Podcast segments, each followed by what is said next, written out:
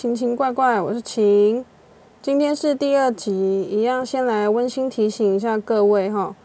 本节目包含血腥、暴力、民俗信仰等等之类的敏感话题，还有这个节目的主持人，也就是我，说话会有点脏哈。如果对这些话题会敏感的人，请关掉哦。例如听了晚上不敢一个人去尿尿，感觉到害怕，或是听了心里很不舒服，以及心智还未发展成熟的小朋友们，都请直接关关掉哈，感恩。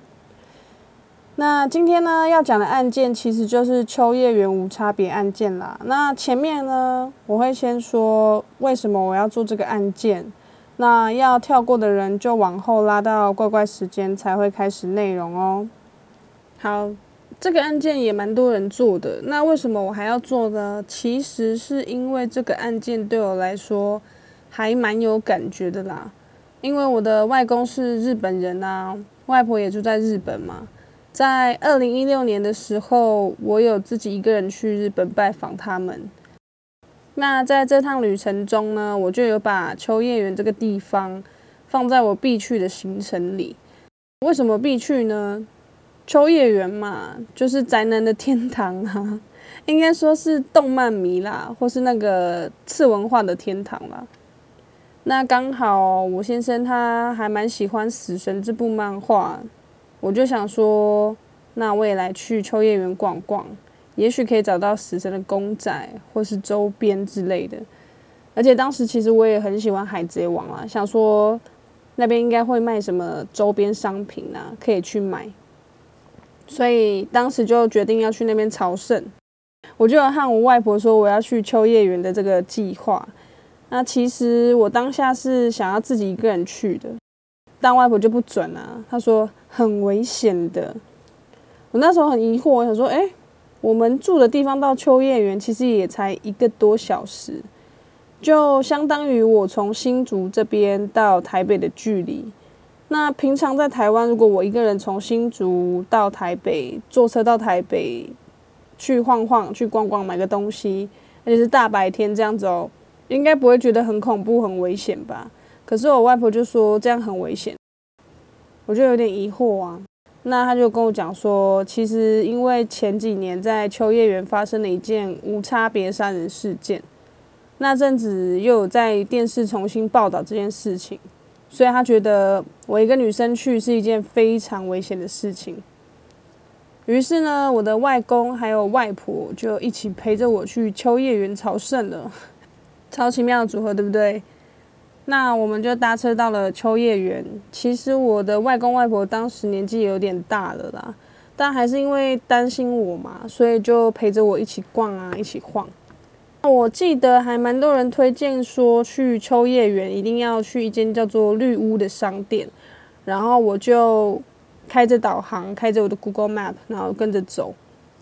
那沿路上呢，我就感到非常惊艳，就是哇，马路上超多人的。我也忘记我到底是不是假日去的，但是真的，我一出站，马路上都是人，满满的人。那我记得它是出站之后会有一条大马路。然后大马路过去之后呢，就会有一个算是街道啦，全部都是人，然后不会有车进出，不能有车进出。之后我就才发现，其实那个地方就叫做步行者天国。那为什么讲到步行者天国呢？是因为等一下呢，这个案件里面会出现步行者天国这个地方。好，先跟你们说，步行者天国其实就是行人走的地方啦，不能有车进入的。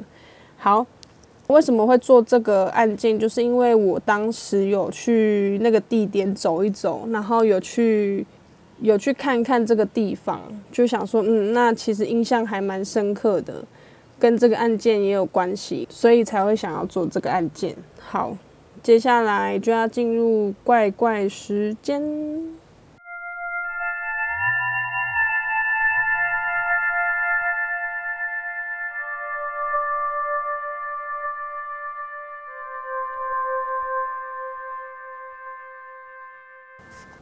好，今天要讲的主角呢，名字叫做加藤智大。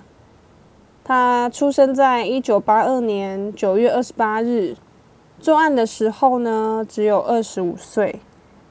那他有一个小他三岁的弟弟，他的爸爸在金融机构上班，妈妈毕业于有名的青森高中。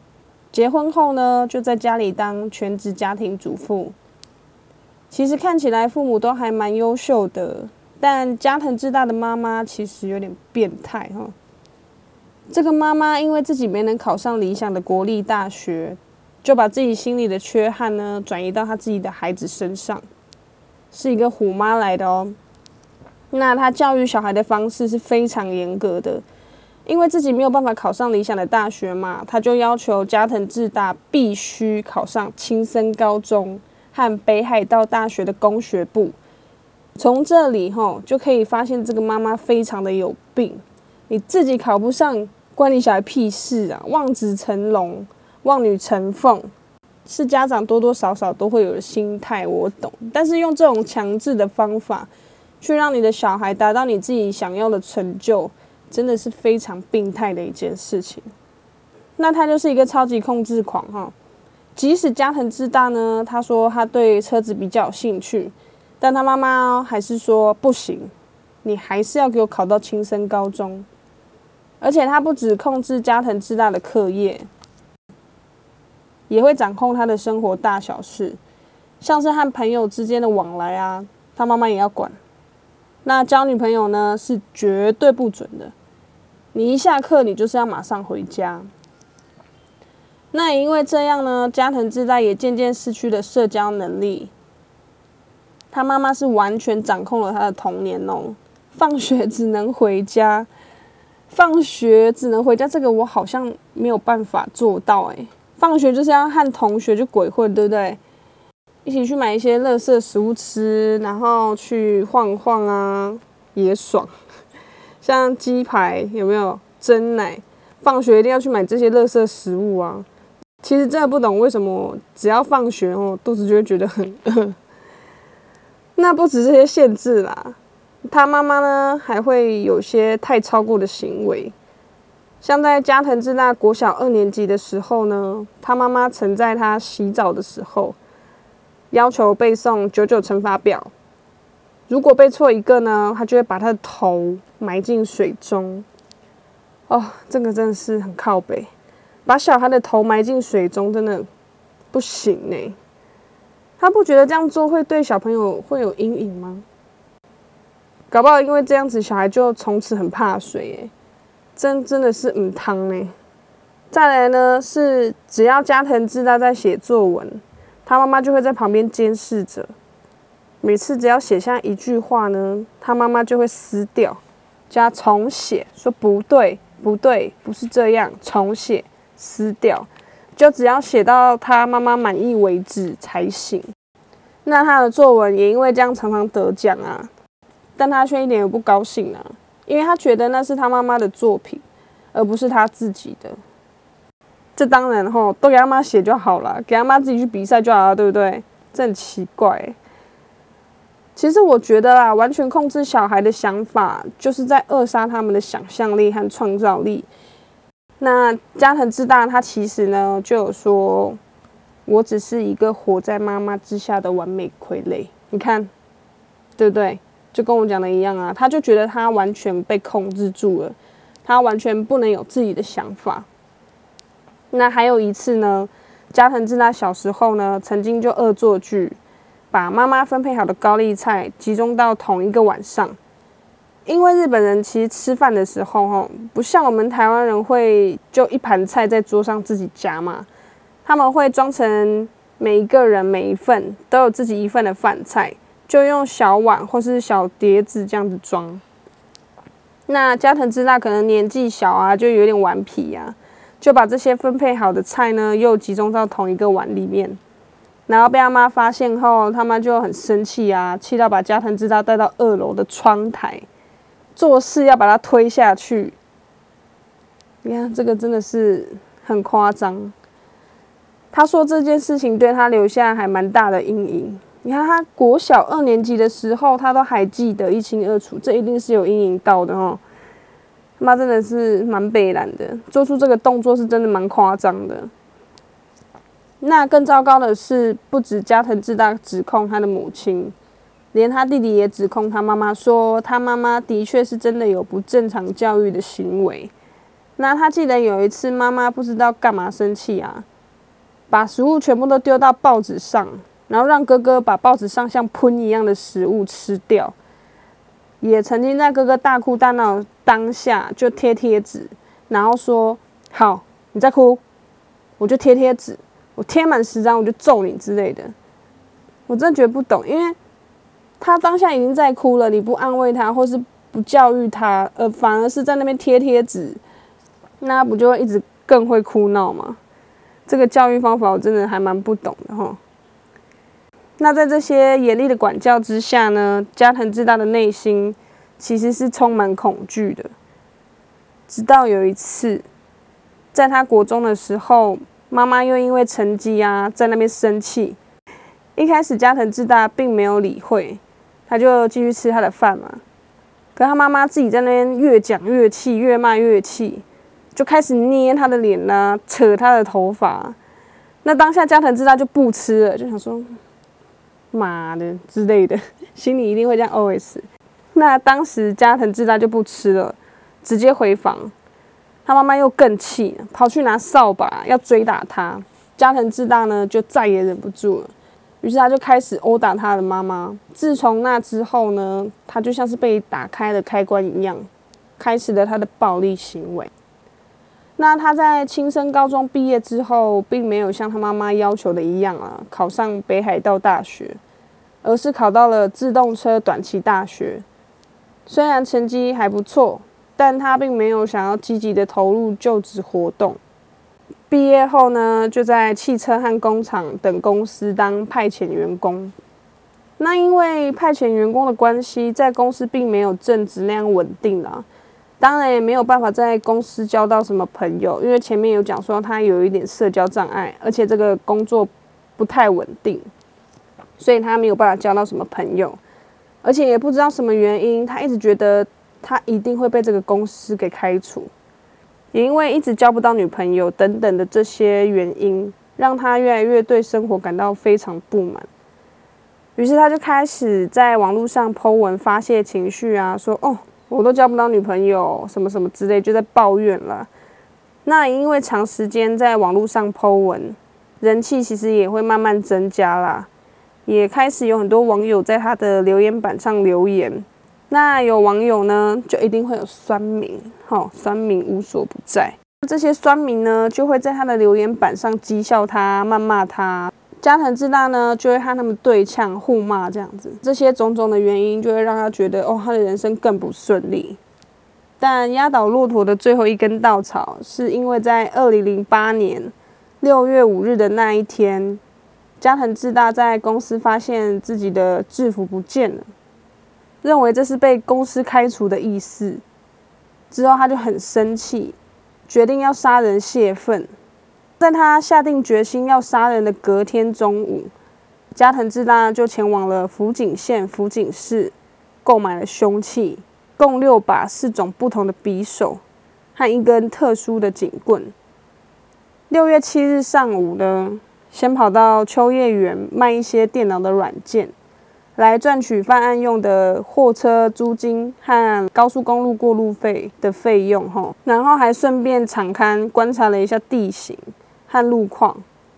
回去之后呢，他就以搬家为理由，向租车公司租借了一台二十吨重的大货车。二零零八年六月八号清晨五点二十一分，加藤智大开始在手机留言板上留言预告要作案。因为前面有说到他会和酸敏在留言板上互呛嘛，也因为他这个互呛的行为哈，导致他的留言板上人气就开始下降。因为你们在互呛是要看嘛，对不对？那渐渐的也没有人在留言了。那等一下我会说他留言的时间跟内容。江藤之大呢，在六点零二分的时候留言说：“我扮演一个好人已经习惯了。”轻松的就可以把大家给骗了。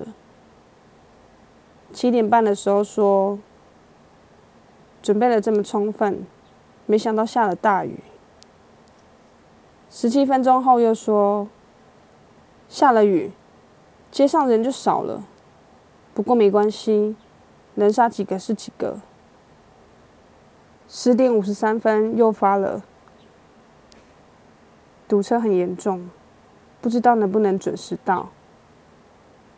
在早上十一点四十五分，他又说到了秋叶原。今天秋叶原还是步行街，真幸运。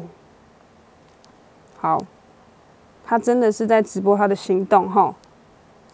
最后最后一则留言呢是十二点十分，他就留了一句：“动手的时间到了。”这个留言过后。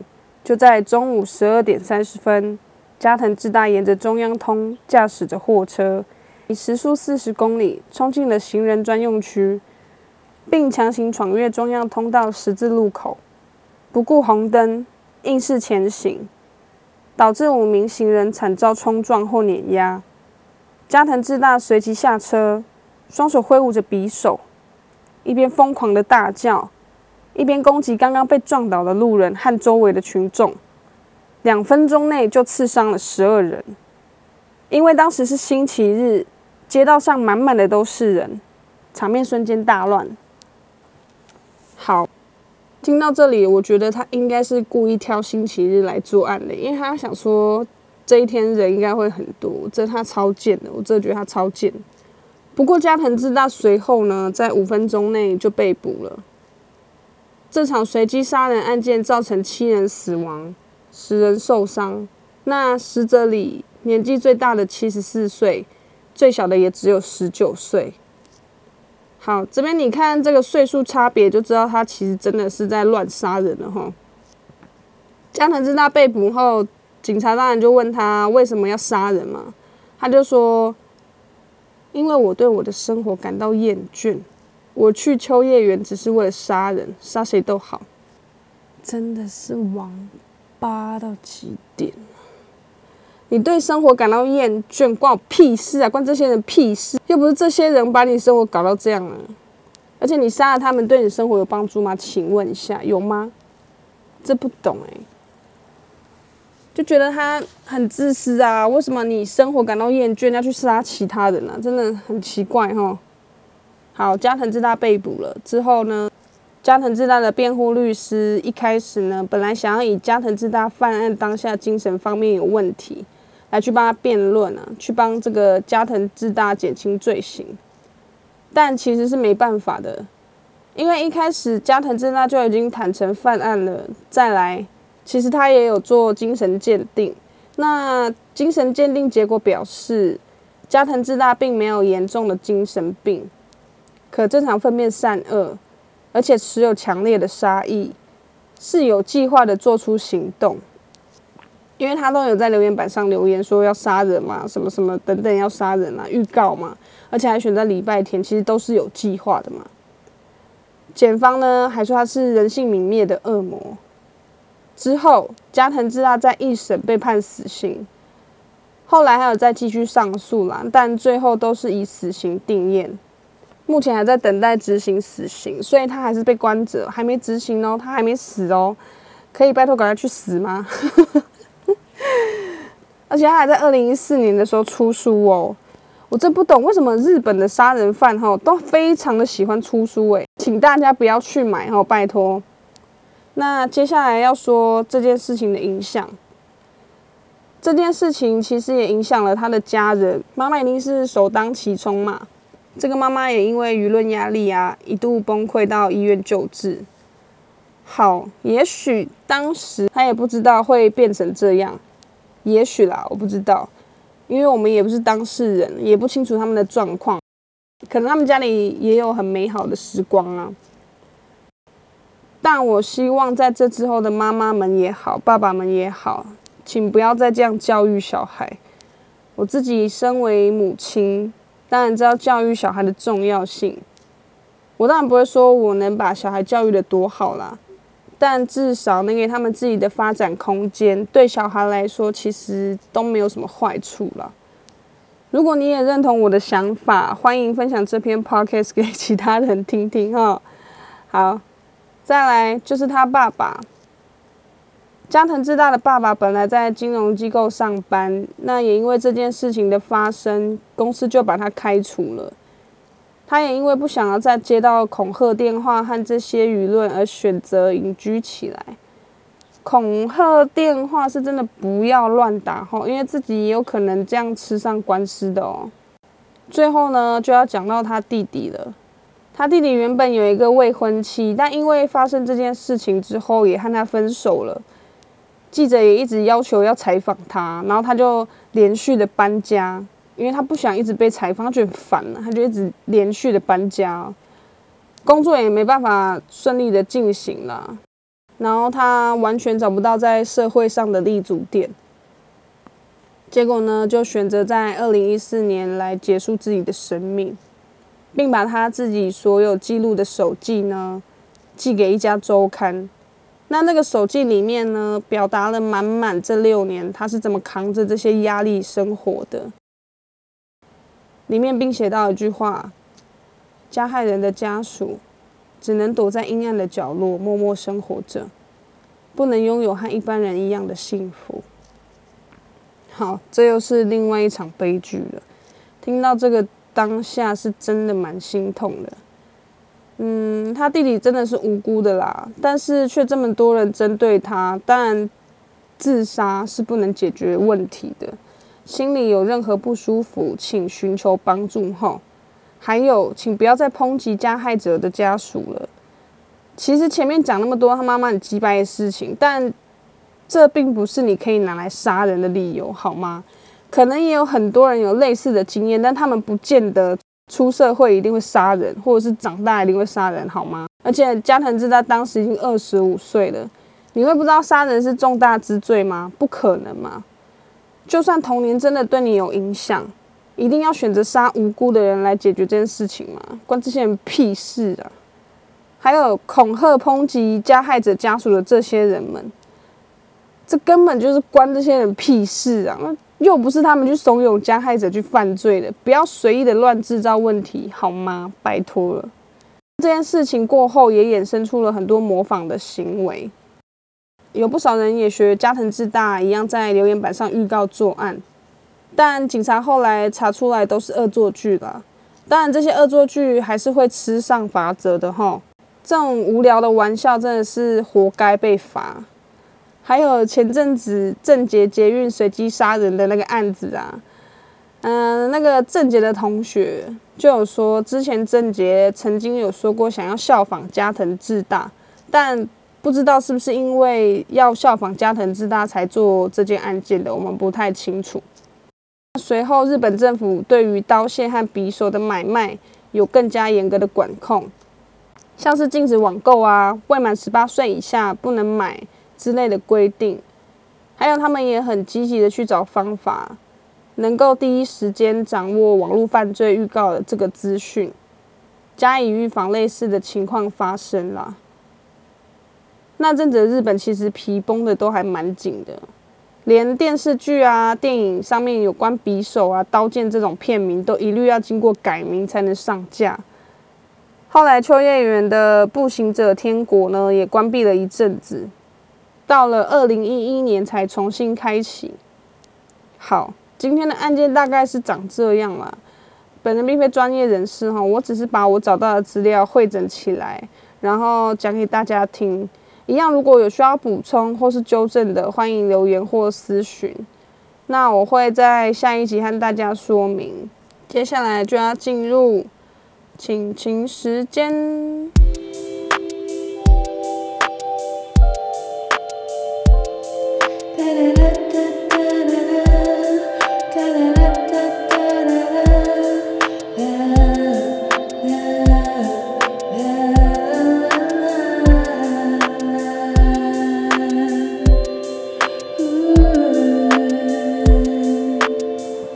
为今天讲到日本的案件嘛，那我今天想要分享一则诡异的日本都市传说。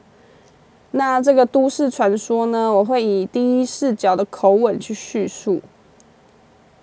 这个故事的名字叫做《扭来扭去》。暑假又到了，我和哥哥来到了祖父母家住个几天。那里是一个非常乡下的地方，有好多好多的稻田。我跟哥哥打算去稻田里找些小虫来玩。我们在稻田间散步，走着走着，突然哥哥指着前面说：“哎，你有看到那个吗？”我说：“嗯，那个稻草人吗？”哥哥回答说：“不是，再远一点。”有一个一直在动的东西，我看了一下，看到一个非常模糊的白色物体在远方扭来扭去。我说：“咦，那是什么啊？”这时我很疑惑的看着哥哥，哥哥却眼神空洞的盯着那个方向说：“嗯，我想我知道那是什么了，但我觉得你还是不要知道的比较好。”哥哥赶紧拉紧我的双手，一句话也不说的奔回家中。我紧张的跑去向祖母说了这件事情。祖母听完后，她感觉快哭了，突然紧抓着我的两个手臂，紧张的大声斥问我说：“你也有看到吗？”我被吓到了，我颤抖的说：“我看的有点模糊，但我不知道那个是什么。”你还是不要知道的比较好。哥哥说完这句话，突然扭动了他的身体，脸上的嘴巴呈现了一个诡异的笑容。祖母哭着说：“哥哥，就留在这里吧，你快叫爸爸妈妈带你回去。”我说：“那哥哥怎么办？”过一阵子，我们必须把他放到田里。祖母和我不停的哭泣，而哥哥还在继续扭动了他的身体，嘴角一直呈现那诡异的笑容。好，这个怪谈呢是在二零零三年被上传到网络上的，那它也有其他的版本哈，像是哥哥用望远镜看啊，或者是哥哥最后变成了智能障碍之类的版本。实际到底有没有发生呢？我们当然不晓得。都市传说就是这样嘛。不过我觉得这个都市传说没有到很恐怖，但是真的非常诡异。它不像是一个鬼啊，或者什么之类的，一个恐怖的物体在吓你，而是一个扭来扭去的东西。虽然听那个名字扭来扭去会有点好笑，但听内容又会觉得好像有点恐怖的气氛存在吼。好，就很怪的一个故事啦。那我今天要来念我的留言，我有留言了，拜托拍手，快拍手拍手！真的，我有留言了，我好开心哦，虽然只有两则，好，没关系，总是会进步的，好吗？大家赶快在下面留言哦。好，我先来念 Apple Podcast，是四宝妈琪，好，其实这个留言哈。被我不知道干嘛，然后这个五星评论跟留言被我删掉，我不知道怎么用的啊，尽量把它删掉了。这个留言的人其实是我的国中同学，他是佳琪，然后他留言说大概啦，大概是说期待你的下一集，然后加油之类的。哎，佳琪，你有听到？就是我把它删掉了，你可以再帮我留一次吗？拜托拜托。好，那另外一个是。在 Mixer Box 留言的一位听众，他的名字叫做帕给斯，好听，应该就是 Podcast 好听的意思。他在下面留言了加油，然后一个爱心，好棒，谢谢你。希望大家能多多留来留言，然后跟我来比赛，然后欢迎投稿，还有这些故事的照片呢，都会放在我的 IG 和脸书上面。大家可以去那边看照片。那我还想跟大家分享一下，我那一次去日本到底玩了什么呢？我记得我有去上野的阿美横町，因为我们要转车，所以就到了上野。上野的车站就是东京的一个很大的转运站，然后我们就到那附近的阿美横町去。逛街，然后那边其实是一条很长的街，都是给观光客去逛的啦。那有卖很多东西啊，什么糖果啊、日用品啊、鱼啊 都有，就是什么东西都有卖。然后我就在那边买了一件很像和服的外衣，对，然后我就把它穿上去了。我整天都是穿那一件，然后那一件其实真的还蛮高调的，但是我发现路上都没有人在看我，为什么呢？因为路上穿的比我夸张的真的还蛮多人，不止我哦。在阿美横町发生了一件很好笑的事情，就是我外婆就说：“哎，我带你去个地方哦。”我说：“啊，什么地方？”他就带我到一个地下室的地方，像是地下室的地方，然后我们就进去，我就看到那边很多摊贩都是卖台湾的东西，像是什么台湾的豆腐乳啊、罐头啊什么之类的，我觉得很奇妙，我觉得超奇妙的，而且还有很多外国人，就是日本人去买，然后我外婆就说：“你看，很熟悉吧？”我就觉得，嗯，这应该是他补货的好地方，因为在。日本其实要吃到台湾的东西，真的还蛮困难的。我之前有在那边住很久，然后真的第一个想念台湾的东西是台湾的美食，因为其实日本跟台湾的口味有一点不太一样了。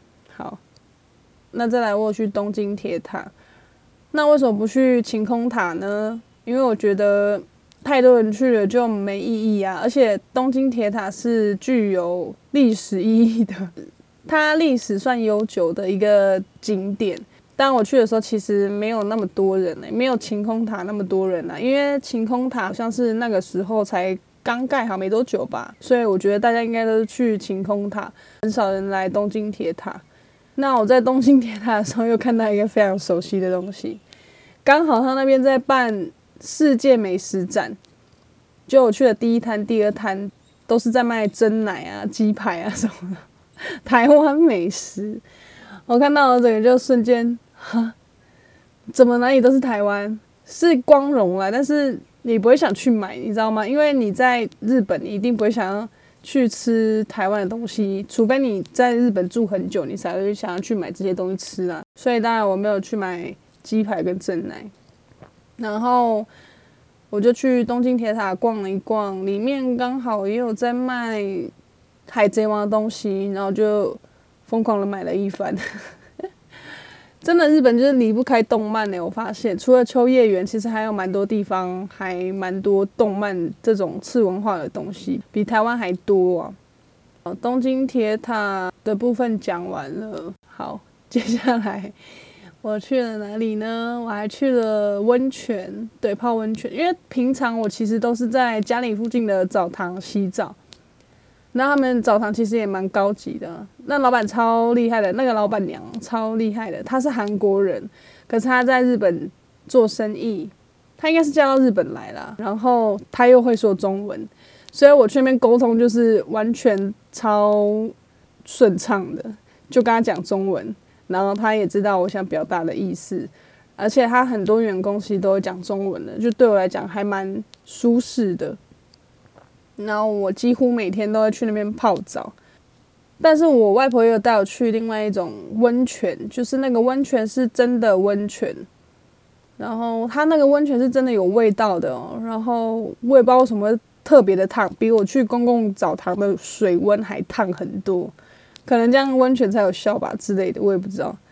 然后我就去那边泡，哦，我发现有一个东西，不知道台湾的澡堂有没有，就是盐巴。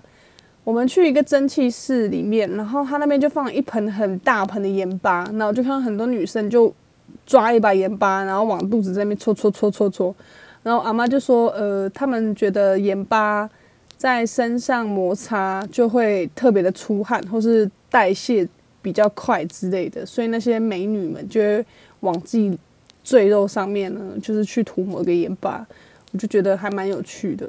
对，哦，对，那个上次我去的。那个温泉真的很棒，为什么？因为它超级老旧，我很喜欢这种古色古香的。它外观就是一个木屋，然后进去就是木地板，一定要脱鞋。然后你那地板踩下去哦，那个地板会有嘎吱嘎吱的声音，就是像鬼片那种踩木地板的声音，是真的蛮老旧的。但是就是还蛮美的啦，有一种古色古香的日式的味道了。哦，还有我最喜欢去的地方，其实就是我们家附近的神社，超美的。它其实是一个小神社，走路大概十分钟、十五分钟就到了。然后它那边非常的安静，我不知道是不是因为这边神社磁场的关系呢，让我比较安心，或者是它那边的造景非常的舒服，所以我超喜欢待在那边的。从之前小时候去的时候，我也蛮喜欢，就是去那边走走看看。对我真的还蛮喜欢那里的。那个地方叫旧宫神社，是在埼玉县那里，大家有空都可以去那边走走。哦，对，我还有去那个唱歌，对我跟那些日本朋友们去卡拉 OK 唱歌。那卡拉 OK 我没有特，我没有去两次，然后一次是超级小。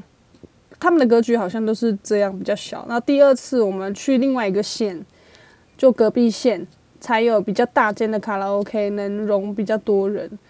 然后我们进去，然后我们去唱歌，我就发现一个很恐怖的事情，就是他什么歌都有，连中文、英文、日文、韩文跟最新歌曲他都有。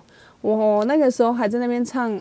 萧敬腾《阿飞的小蝴蝶》给大家听，很酷吧？而且它的字幕是中文的哦，啊，中文、日文都有。对我觉得很厉害。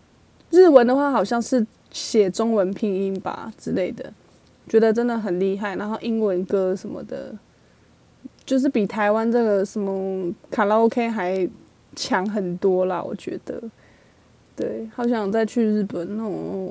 如果你有出国经验呐，或者去日本经验呢，都可以在下面留言或者私信我，跟我聊聊哦。好，以上今天的节目就到这里哦，感谢大家收听。如果喜欢的话，欢迎五星评论、加留言，还有订阅。